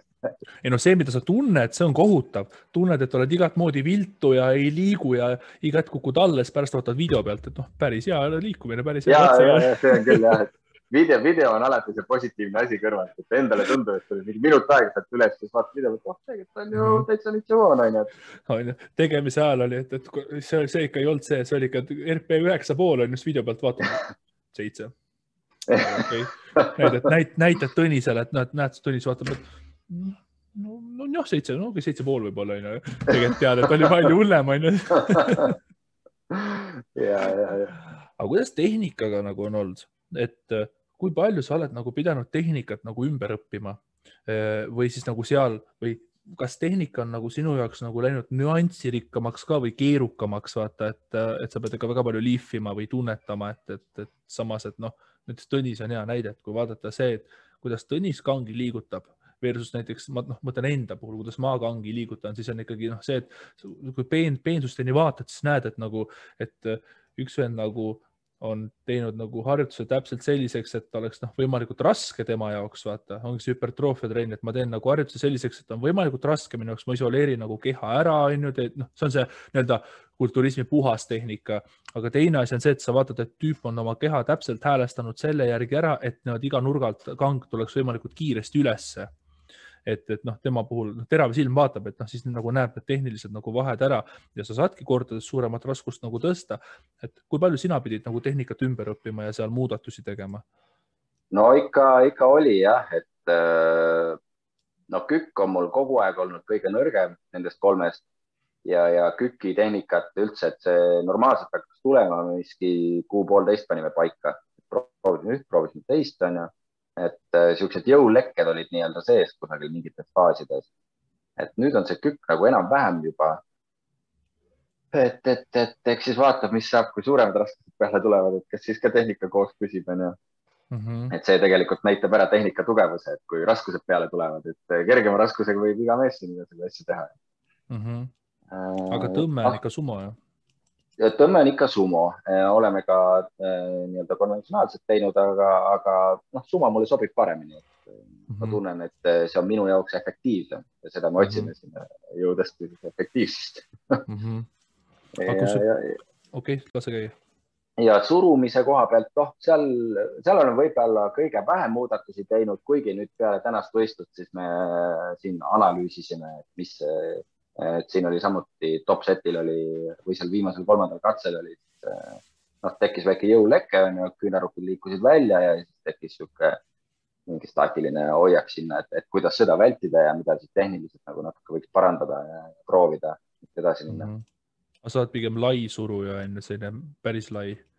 tead, pigem, pigem ütleks, et rohkem kitsamapoolne sobib mulle paremini mm. -hmm. et äh, rohkem tritsale toetudes ja mu õlg tunneb niimoodi mugavamalt. et päris laialt on, ma tunnen, et mul ikkagist eest õlga pitsitab ja, ja, ja see on ka see koht, mis tegelikult saab kõige rohkem koormust mul üldse nagu jõutreeningute jooksus, ka kükk saab tegelikult või küki jooksul saab tegelikult eest õlg päris palju koormust ja see, selle eestõla taastumisega ongi võib-olla nagu kõige, äh, kõige rohkem vaja selle jälgimiseks nagu tööd teha, et vaadata, et mis mahuga need kavad täpselt peavad olema ja et, et seda üle ei koormaks mm. -hmm aga KÜKi, kui sa oled nagu teinud, kas sa nagu, kas sa oled eksperimenteerinud nagu sellise noh, päris laia KÜKiga ka või? Äh, ja eks seda jalgatasandit natuke on äh, saanud nagu eksperimenteerida, aga mitte väga laiaks, et mm, -hmm. et noh, mingi, mingi aeg me nüüd leidsime selle nagu selle sweet spot'i, mis praegult on ja, ja seal me nagu teeme seda, et, et. mis ta on sul? kuni siis järgmise, järgmise nii-öelda platooni on ju, siis vaatame edasi, et noh, mis nüüd muuta, et, et eks see ole selles suhtes sihuke evolutsioon, et ma arvan, et mul siin paljud asjad muutuvad siin mingi aja jooksul kindlasti mm. -hmm aga surume seal mingit silda nagu ka või palju, kuidas sul selle sillaga on nagu, et oled sa seda saanud kätte või sa pead seda veel harjutama või on sul üldse seda vaja teha? no kindlasti või? pean harjutama, et no vaja, vaja on ikka, et äh, ega hea sild ju vähendab liikumisamplituudi ja, ja mm -hmm. lühem amplituud võiks ju võrduda ka suurema raskusega, eks ole mm. -hmm täiesti, täiesti vastupidine, vaata sellele jõuksitrennile nii-öelda hüpertroofiatrennile, täiesti vastupidine, et, et võimalikult väike amplituud ja, ja, ja värki selles suhtes mm. -hmm. et noh, eks see teine asi oli see, et sul see jõubaas oleks ka paigas on, et jalad on tugevalt maas ja mm -hmm. terve keha on nagu laetud äh, selle raskuse üles surumiseks, et ei ole sealt odevat pingi pealt, et noh, see on ka üks mm -hmm. põhjus muidugi, miks see sild on. Aga, aga jah, eks ma peaks seda ka harjutama aga surumine nagu äh, noh, kas, kas, kas kükk on siis kõigist kolmest praegu kõige nõrgem? ma arvan ja arvestades mu kehakaalu, ma arvan, et kükk on kõige nõrgem. aga kõige tugevam on surumine siis või? tõenäoliselt mm. -hmm. aga, aga oh, oh, selline küsimus, millises liftis kõige rohkem potentsiaali veel sees on? sõltuvalt sellest, mis praegu kõige tugevam on. kindlasti okay.. kindlasti on kükis kõige rohkem potentsiaali, et äh, seal on kõige rohkem arengut olnud, et okay.. ei ole veel sinna maksi lähedale nagu proovida saanudki ja, ja praegu tunneb, et tunnen, et nagu kang nagu iseenesest liigub hästi, et, et et noh, sa võtta nüüd, et kus ma veel saaksin seal kümme, kakskümmend kilo juurde, siis noh, surumises kindlasti mitte onju. Et mm, -hmm. et surumine on praegu suhteliselt ka piiri peal, et eks me peame natuke seda tehnikat lihvima ja, ja noh, kui sealt juba surumises viis või no kümme kilo juurde tuleb, siis see on ikka väga kõva areng mm. -hmm. no tegelikult no, ma, ma, ma, ma juba võin, ma võin raha selle peale panna, et tegelikult sul seal kaks sotti on see mingi selline soovmõte kindlasti, et, et surumisel ära teha, et kui praegu sott seitsekümmend. kusjuures ei ole, ma võtan su raha. tohoh ei ole, ei ole makstud ja ei, ma ei ole kahesajandisse jõudnud mõeldagi veel, et tahan sada kaheksakümmend ära teha, see on nagu see eesmärk ja nii on, et. üks on et, eesmärk, teine on soov, teine unistus noh, jah, eks võiks olla ja, et teeks kakssada surumine, kolmsada kükki ja nelisada tõmme, oleks ilusad numbrid, kõik ümmargused, aga noh, see on no, sihuke. kakssada surumine, kakssada viiskümmend kükki ja kolmsada tõmme, see oleks idekas ju. no see oleks idekas ja ma arvan, et ma saaksin enne kolmsada tõmme ja kakssada viiskümmend kükk kätte kui kakssada surumise, aga, aga noh, muidugi never say never ma tegelikult tahtsingi seda küsida, et, et, et noh, oletame, et äh, sa oled juba aastaid-aastaid teinud äh, seda jõu tõstmist ja sul on nagu suht kõik maxed out, sinu potentsiaal on maxed out, on ju. et mis sa siis arvad, milline lift sinu nagu selliseks kehamassi jaoks või nagu pound for pound nagu selline kõige parem sa, saaks nagu olla? Ma arvan, et äkki, äkki see maxed out võiks olla tõmme. Mhm. tõenäoliselt ma, ma nagu kükis olen nagu kõige kahtlevam selles suhtes, et ma, et on ju mehi tegelikult, kes nagu ulmeraskusi kükivad nagu ka minu kaalu juures. ja noh, neid raskusi vaadates, et ma ei näe, et minu raam nagu sellist asja ära kannataks. et äh, arvan, kuidas... et tõmme või siis, või noh, surumine on ka ikka, mõned on nii kuidagi lühikesed käed ja teevad tõksu ära ja siis on seal mingi kakssada nelikümmend ja kakssada viiskümmend üleval mm. -hmm. aga kaugel sa praegu nagu noh, ma saan aru, et sa ei saa öelda mingit maksnumbrit, oo, et ma ei ole mingit äh, siin RP kümneid paugutanud ja nii edasi, aga näiteks äh, mm, võib-olla mingit top set'e nagu jagad mille pealt saaks nagu praegu tuletada mingisugust taset näiteks, et kui siin noh, see Tõnis ka siin omal ajal vaata viskas välja, et oo, et siin tõmme kolmsada mingi projekt on, on ju, et, et, et mis see top set seal näiteks tõmbes on ja, aga kõigis surumises ka, et, et, et, et hinnanguliselt siis vaadata, et kaugel siis see, sellest kahesajast, kahesaja viiekümnest ja kolmesajast nagu need liftid sul ollas hetkel saavad? noh äh,, surumise me täna testisime ära võistluste tingimustes, surumine oli sada seitsekümmend mm. -hmm. poleks, poleks tõenäoliselt ühtegi kilo peale tulnud mm -hmm. täna. ja, ja noh, kükk on kalkulaatori järgi seal kahesaja kahekümne, kahesaja kolmekümne vahel ja suru või see tõmme on siis kusagil seal kakssada seitsekümmend äh, kandis mm. -hmm no kükk on isegi hea, kui kahesaja kolmekümne peale annab kalkulaator on ju, et siis sealt kuidagi kakskümmend kilo veel välja imeda, pole seal midagi nii kaugel nendest asjadest no ja üks on kalkulaator on ju, et, et teine asi on reaalsus, et, et, et see, see on ka tegelikult hästi, vaata see kalkulaator on nii niisugune kuidagi lineaarne joon kusagilt jookseb, aga see tegelikult, kuidas kellelgi mingil hetkel maksib välja, et mõni võib teha nagu sette seal võib-olla isegi üheksakümne viie protsendiga on ju ja siis, kui tuleb see sada, siis on nagu täiesti tühi järsku nagu, et mm -hmm. ei mhm. peagi nagu äh, palju raskust peale panema, et see sada kätte tuleks. aga mõnel on jälle vastupidi, et äh, kuidagi pingutab ja pingutab ja seeriad nagu ei tee, aga vaat selle maksiga nagu pingutab, nii et mm. -hmm. no tõmme on üldse selline eraldi loom selles suhtes, et, et kalkulaator võib sul seal kakssada seitsekümmend, kakssada kaheksakümmend näidata, onju, aga võistluspäeval on äkki niisugune pura sees seal ja lähed kütad lausa kolmsada kümme tõmbad ära, et, et seal vist see tõmbega nagu see vahe võib päris suur vist olla ju. et kui surumisega sa, sa tead, et sa ei lähe. nagu selles suhtes kõige vähem tehnilisem selles suhtes, mitte et oleks vähetehniline aga -hmm. võrreldes võib-olla surumise ja kükiga, et seal noh, no sikuta on, et isegi kui sul seal mingi väike leke kusagil tekib, no siis tõmba ikka edasi, on ju, et noh, et see on niisugune mm -hmm. nagu robustne jõu rakendamine, on ju, et okay,, yeah. et kui sul nagu mujal nagu kükis või surumises nagu tehnika natuke laguneb, no siis tõenäoliselt jääd sa sinna alla ka nagu, et mm. -hmm. no tõmbes saad selle hullu jõu välja lasta, vaata. jah, põhimõtteliselt jah mm. -hmm. aga kusjuures tegelikult see on hea asi praegu, mida su käest küsida ka, et, et kuidas sa ennast hindad, vaata, et et äh, vaata, vaata öeldakse, et tood kulturistid või nagu lihasepumpajad on nõrgad. Äh, noh, mõnes mõttes ta vastab selles suhtes nagu tõele jah, et, et maksi sa ei pauguta väga kõvasti, aga samas, äh, kui sa teed hüpertroofia trenni, siis sa oledki seal kümneses seerias väga heade numbritega jaksad nagu teha selle tehnikaga, et noh, kui tegelikult ikkagi võtta tõstja ja panna ta nagu selle noh, nii-öelda noh, ütleme ta kohta puhas tehnikaga, no antud kontekstis, et jõudes, see on ka oma nii-öelda puhas tehnika või optimaalne tehnika, aga noh, et, et kui panna ta näiteks kulturisti seeriat nagu pumpama nende raskustega kuskil, noh, siis tal läheb lihast täis ja noh, väga ruttu ja ta nii-öelda ei jaksa, onju. et aga, et ühesõnaga, aga noh, tõstja puhul on ikkagi see, et tal on see tipp hästi terav, vaata. Aga selleks, et selleks, et nagu head numbrit teha ka, et mida teravam su tipp on, mida kõvem potentsiaal on sul sinna kõrgele jõuda, seda rohkem pead sa nagu vaimselt häälestatud ka olema. ehk siis tegelikult ongi vaja nagu see ennast nagu üles ämpida või ma ei tea, seal nagu, nagu noh, äksi täis põhimõtteliselt ajada ja teine asi on see, et kui palju siis sa jaksad nagu ennast äh, äh, kokku võtta, et seda pingutust ka.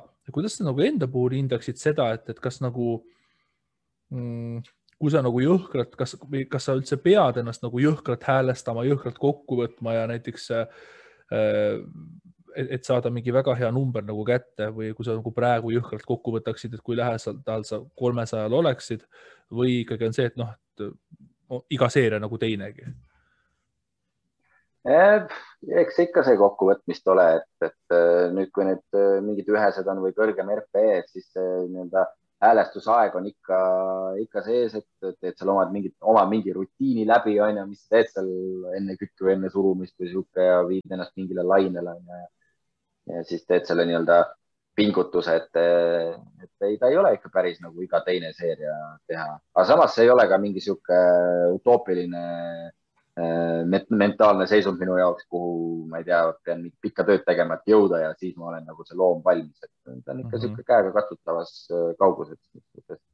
vähemalt ise arvan, aga noh mm -hmm., ma mhm. pole kunagi ka RP kümme seda jõutõmbemaksi kusagil võistlustel tõmmanud, et mm -hmm. eks see nagu näitab ära, mis seal, mis seal sees on ja kui tugev see vaim on mm. -hmm. alla oled jäänud või? alla. Trennis?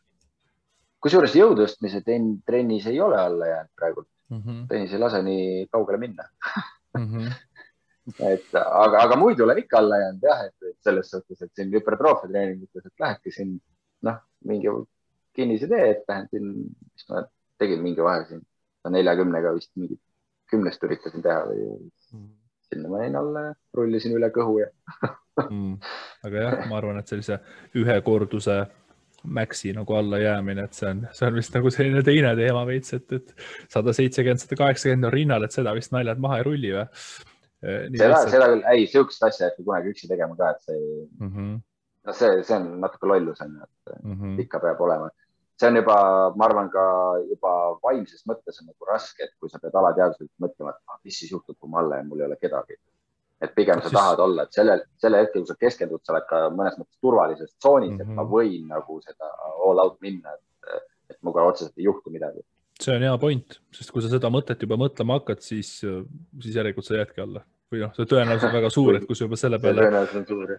mõtet nagu raiskad, et, et see kokkuvõtmine, see kokkuvõtmine on tegelikult hästi huvitav point, sellepärast et, et kui ma proovisin seda sada kilo OHP-d vaata teha, siis tegelikult nädal varem ma fail isin.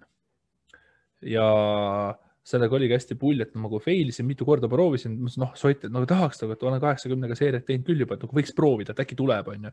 ei tulnud ja vahepeal nädal aega äh,, täpselt nädal aega hiljem proovisin uuesti, aga ühtegi OHP trenni vahepeal ei olnud ja siis läksin ja siis täiesti just karjusin ja võtsin nii kokku ennast ja nagu grind isin selle kuidagi üles seal, vaata kõikusid sinna-tänna mm, -hmm, aga -hmm. siis ma nagu mõistsin ka seda, et, et noh, just, et see üks KM-i teema, et et ikkagi, kui sa ikkagi täiega nagu üritad looma välja lasta nagu röögid ja võtad kokku, siis tegelikult annab küll nagu juurde, et inimese anna, kehas on palju rohkem peidus, kui ta tegelikult nagu välja nagu laseb, et, et, et jah, see on päris hull, et nagu see. no näiteks see ma mäletan, et äh, kui Eddie Hall seda viissada tõmbas, siis ta ju oma dokumentaalis rääkis, et noh, ta läks ikka väga kaugele oma mõtetega, mida ta kõike mõtles, et ennast sellesse vaimsesse seisundisse viia.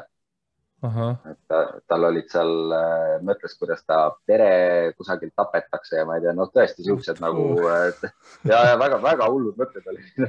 Ma ei suudaks kunagi siukseid asju mõelda, aga ütles, noh, viiski sinnamaale, et ta peab nagu mingi, ma ei tea, mis lähedasi päästma seal või midagi. Et äh, ja siis äh, tegi selle tõmbe ära ja pärast oli seal kakskümmend, kolmkümmend minutit äh, tilgutite all ja hingamisaparaadi all. et noh, sa viid nii kaugele selle keha lõpuks, et noh, muidugi minule tunduks nagu natukene koomiline nagu mõelda seda asja või ma ei suudaks nagu tõsiselt mõelda seda asja nagu tõstmise ajal, aga noh, mõnel võib-olla, võib-olla tuleb jah. karm. oota, aga millal sind nüüd siis nagu seal, mitte lava peal, aga platvormi peal näeb? noh, võistlustega on nagu on, et tegelikult mul oli ju suur plaan oli, et või noh, mis suur plaan, plaan oli, et üliõpilasmeistrivõistlused nüüd kevadel, et võtan sealt osa kolmevõistlusest. aga need nüüd jäid ära ja, ja, ja, ja siis saigi nüüd täna käia esimest korda lamades surumist võistlustingimustes proovimas mm. -hmm. et olid Pärnumaa lahtised meistrivõistlused ja sõitsime siin Kilingi Nõmmega, Kilingi Nõmmele ja Liisu oli kaasas ja Liisu treenitav oli kaasas ja kõik naised ka surusid, et kõik surusid mm. -hmm. tegime ära selle, et, et päris, päris äge kogemus oli ja kusjuures ei olnud üldse mingi metsavõistlus, et äh, seal sada viis pluss kategoorias kolm meest surusid äh, kahega algava numbri üles hmm.. palju, palju sinu seltskonnas seal naisi surumas oli teie tiimist? meie tiimist oli kaks äh, naist, oligi Liisu ja siis äh, üks Liisu treenitav Terje. aa, okei okay., ma tahtsin küsida, et, et kumb, kumma, kumb rohkem surus, kas naiste kogusumma või sinu katse, aga vist oli siis sinu katse sellisel juhul, et vedas sul. jah aga okay., aga, aga väga, väga äge võistlus oli jah, ja, ja nüüd äh, suvel tuleb äh, tõmbevõistlus. ma ei mäleta, kas see oli üksteist juuli äkki vist, ongi lihtsalt IPF reeglite järgi jõutõmbevõistlus Elvas kusagil. mingi, mingi, mingi rammumeeste võistluse raames veel tehakse mm.. aga noh, täiesti reeglite järgi ja, ja siis noh, plaanime, et äkki terve tiimiga sinna minna siis, Kolmberg tiimiga. okei okay., no see on huvitav, et selliseid üksikalade nagu võistlusena hakatud tegema, et toome näiteks, kui sa jõutõmbevõistlusel tõmbad, no okei okay,, see on vist nagu regionaalne, et, et see, see ei ole see, et, et on jõutõmbevõistlus on ju, sest kõik teevad ainult jõutõmmet ja siis see läheb nagu kuidagi mingi IPF-i rekordiks kirja, et, et, et selleks, et see nagu kirja saada, peab ikkagi kolmevõistlusel siis osalema. Jah, et äh, minu meelest seal jõutõstmise lehel ongi see, et ainuke üksikala on siis lamadest surumine mm. -hmm. ja siis ongi kolmevõistlus et noh, ta on niisugune hea koht, kus tõmmet proovida ja ma arvan, et seal ma üritan oma RP kümmet ka teha. kolm sotti peale, ei, kolm, kolm sotti on nagu eesmärk, aga kindlasti seekord kolm sotti peale ei lähe.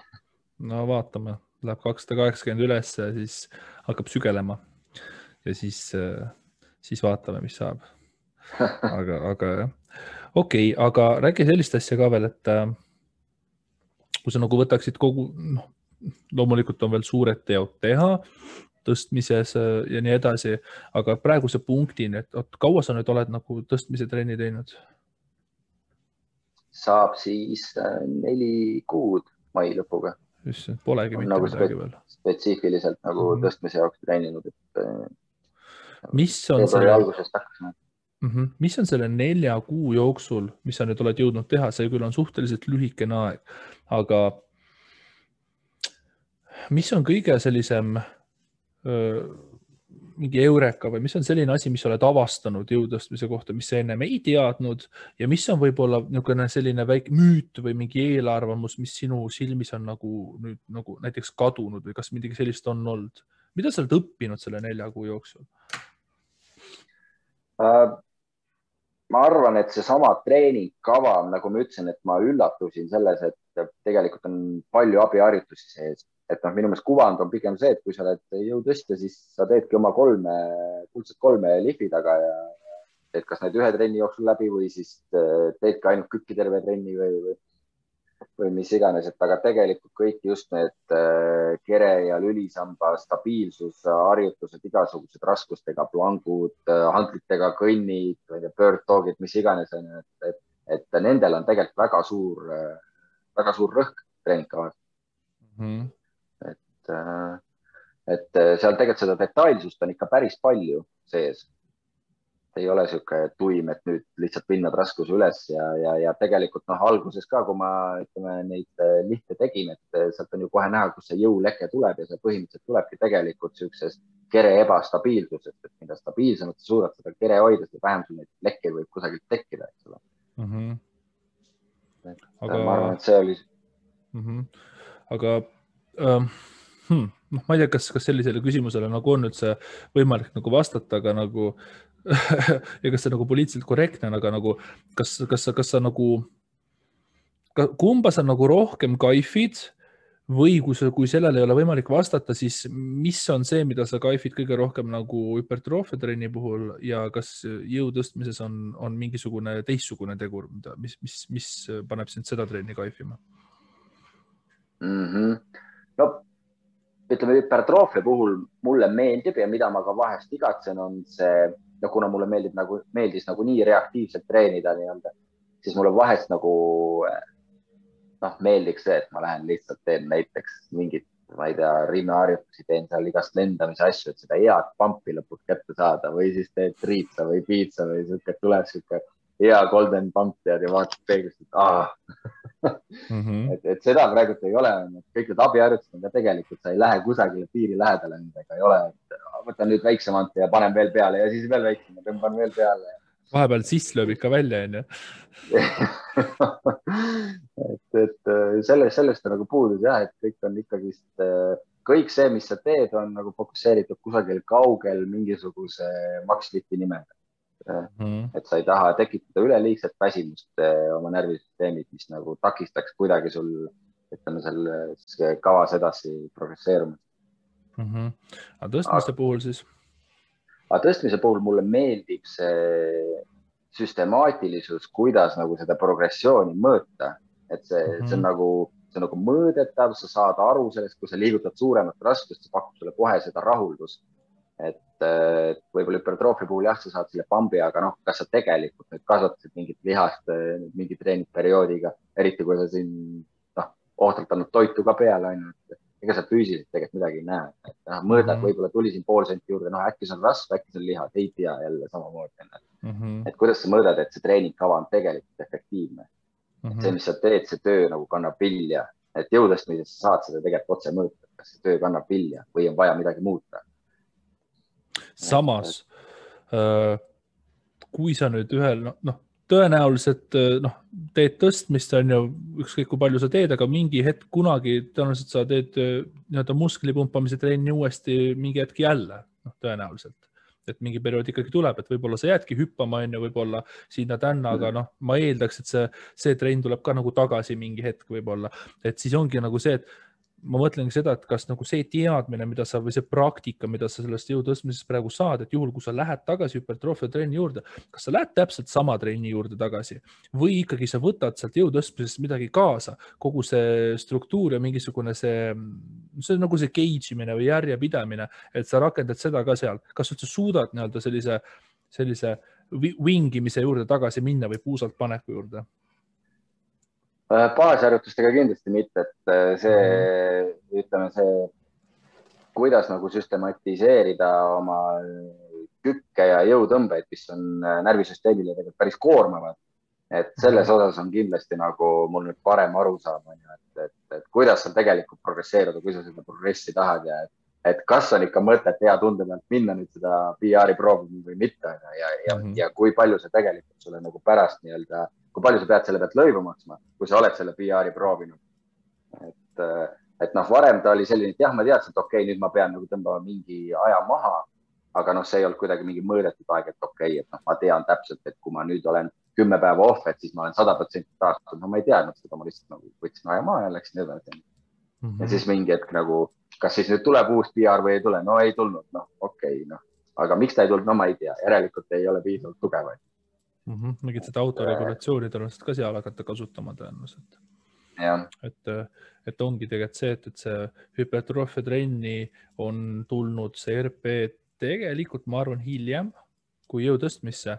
tegelikult siin ongi, et, et hüpertroofia trennis pigem ongi see, et, et seda RP-d sul ei ole vaja noh, niivõrd sa saad teda kasutada, aga sul ei ole vaja teda puhtalt sellepärast, et äh, sa vaata, sa ei tee üheseid, on ju, et, et seal seda hinnangut anda ja noh, muidugi sa vaatad, palju varusse jääb, aga noh, siis ongi pigem noh, lihtsam seda RIR-i lugeda kui seda mm -hmm. RP-d, et, et seal komakohtasi sul nagu otseselt vaja nagu ei ole ja ja, ja, ja pigem nende samade RIR-idega teha, mis on suhteliselt samad asjad, aga, aga see põhimõte on sarnane, et tegelikult, ma olen varem seda öelnud, et tegelikult selles mõttes nagu kulturistidel või hüpertroofia treeni, trennil on üksjagu nii mõndagi, mida nagu äh, jõutõstjate nagu äh, metoodikatest nagu üle endale võtta. et just see progressi haldamine ja kõik need asjad nagu, et äh, väsi või mitte, mitte progressi haldamine, progressi track imine, aga väsimuse haldamine nagu, kuidas sa nagu väsimust mm -hmm, haldad, et, et, et muidu ongi, et aastaid mingi teed üle treeningus midagi paugutad ja siis, ja siis vaatad, et ei arene ja siis peaks poole vähem trenni tegema, et alles siis hakkab midagi liikuma ja, ja nii ongi. nii on jah aga vot nii, mis meil on? meil on poolteist tundi täis tiksunud. kõik suured küsimused on saanud vastused. ainus, mis ei ole veel vastus, on see, et, et millal see kolm setti siis nagu ülesse tuleb, aga, aga, aga, aga millal, oota, siis see jõutõmbevõistlus tuleb, millal see nüüd oli? üksteist juuli oli minu meelest, kui ma õigesti mäletan ja kaks nädalat peale seda on Eesti meistrivõistlused lamades surumises. okay. nendest mõlemist tahaks nagu osa võtta ja lamades surumisest tahaks nagu natuke parema tulemuse ikkagi teha mm. -hmm. palju seal tehnikat veel on, on lihvida? on ikka, on ikka lihvida. no eks, ega ei saa öelda, et asi on ainult tehnikas, võib-olla ei ole ka seda tutvused sees on, noh, on vaja jõuda ka treenida, seda kindlasti. no võimalik jah, päris selline. aga, aga kombinatsioon sellest ütleme, et eks mm. -hmm. et päris sellest, nagu, nagu Exorcisti filmis on vaata see tagurpidi selg on ju, et nagu noh, Holbergil on selline Exorcist äh, lift vaata, et, et tervist Tõnis on ju, et, äh, et jah, et, et seal jah, aga, aga, aga selline, millal sellist ametlikku kolmevõistlust on oodata? sügisel siis Eesti meistrivõistlused mm. -hmm. et noh, see on Jõud, nagu selline. klassikalises jõudlus. see on nagu see põhiteema tõenäoliselt, et, et kuhu, kuhu kõik tuhk läheb, kuhu on õige, õige nagu ajastatus põhimõtteliselt pandud, eks ole. ja, ja et, et seal, noh, see on siis nagu õige kondiproov tegelikult, et, et üksikaladena on üks asi neid asju teha, aga see, kui sa lähed tegema seal äh, jõutõmmet, siis kui sa oled nii kükkinud kui surunud ja võib-olla see kükk oli ka sihuke, et tulid kümme sekundit ülesse sealt oma viimast katset mm -hmm. ja siis tõmmata, et see võib olla üldse teine asi, kui niisama tooret peale lennata. ma olen jah mingeid jutte kuulnud, et seal teed oma kükid ära, teed surumised ära, ootad tõmmet, see on mingi neli tundi on juba mööda läinud, on ju, siis hakkad seal sööma vahepeal midagi ja siis ootad ja vahepeal jõuad kümme korda ära kammida ja mida kõike veel, et, et seal nagu, et ei ole päris äh, fitness, et, et äh, seal viis tundi laman, jalad padja peal on ju, tagurpidi söön oma riisikakku ära ja siis pumpan üles, näitan ennast viis minutit ära ja siis lähen ära ja noh, see, mis on juba viimase nädala aega tehtud, et see nagu on, et seal on ikkagi see protsess, et seda, neid numbreid nagu ära vormistada, see on nagu ühelt poolt raske nagu tõsta, aga vaimselt ka raske, et need pausid seal vahepeal on vist nii pikad nagu, et. absoluutselt, et just seda, seda, ma arvan, et see vaim ka vinnas viia nagu sellele maale, et sa tõesti oma seda maksimumi teed, onju et noh, okei okay,, sa küki ajal viid selle sinna ära ja, ja, ja võib-olla surumise ajal ka keskendud meeletult, aga noh, see ei ole tegelikult päris selline ütleme, fookus, mida sa saad nagu jälle ja jälle ja jälle päevast päeva nagu rakendada, et see, sellel on ka siiski, ma arvan, mingisugune sihuke kogus seda fookust, mis sul on sees ja see järjest väheneb, onju, et kas, kas sa suudad ka täpselt samasugust fookust seal lõpuks jõudembe ajal nagu rakendada. Mhm. see on ka sihuke omaette teema kas mott loeb ka, kui sa ikkagi oled kükis juba äh, isiklikku teinud ja surumises ka, kas siis isiklikku teinud või noh, väga hästi on nendega läinud, siis kindlasti on tõmbe ajal mott ka väga kõva, et, et siis tõenäoliselt tuleb ka ja,. jah, jah. et igastahes noh, saab põnev, põnev olema selles suhtes jah, et, äh, et no. Äh, midagi uut jälle minu jaoks jah, ja siin ongi, et, et saad, saad head medalid endale tõstmisel, jõutõstmises kaela siis ühel päeval. ja, ja ei no, ei no kindlasti mingid medalid kindlasti tulevad, et selles pole kahtlust. osavõtumedalid no pressure, jah, no, no, no pressure nagu selles mõttes on ju, aga siis ongi mingi aasta aja pärast või kahe aasta pärast, et lähed Spartasse trenni ja vaatad seal, see lahi on seal mingi selle Alar Seimi juures midagi seal seletab, vaata, et aa, et, et midagi, kuidagi see kamp pea kohale seal käib ja siis teed selle ka ära. tavalist tõstmist ka, et siis teen uue, uue osa teeme snatch grip'iga, kuidas trenni teha.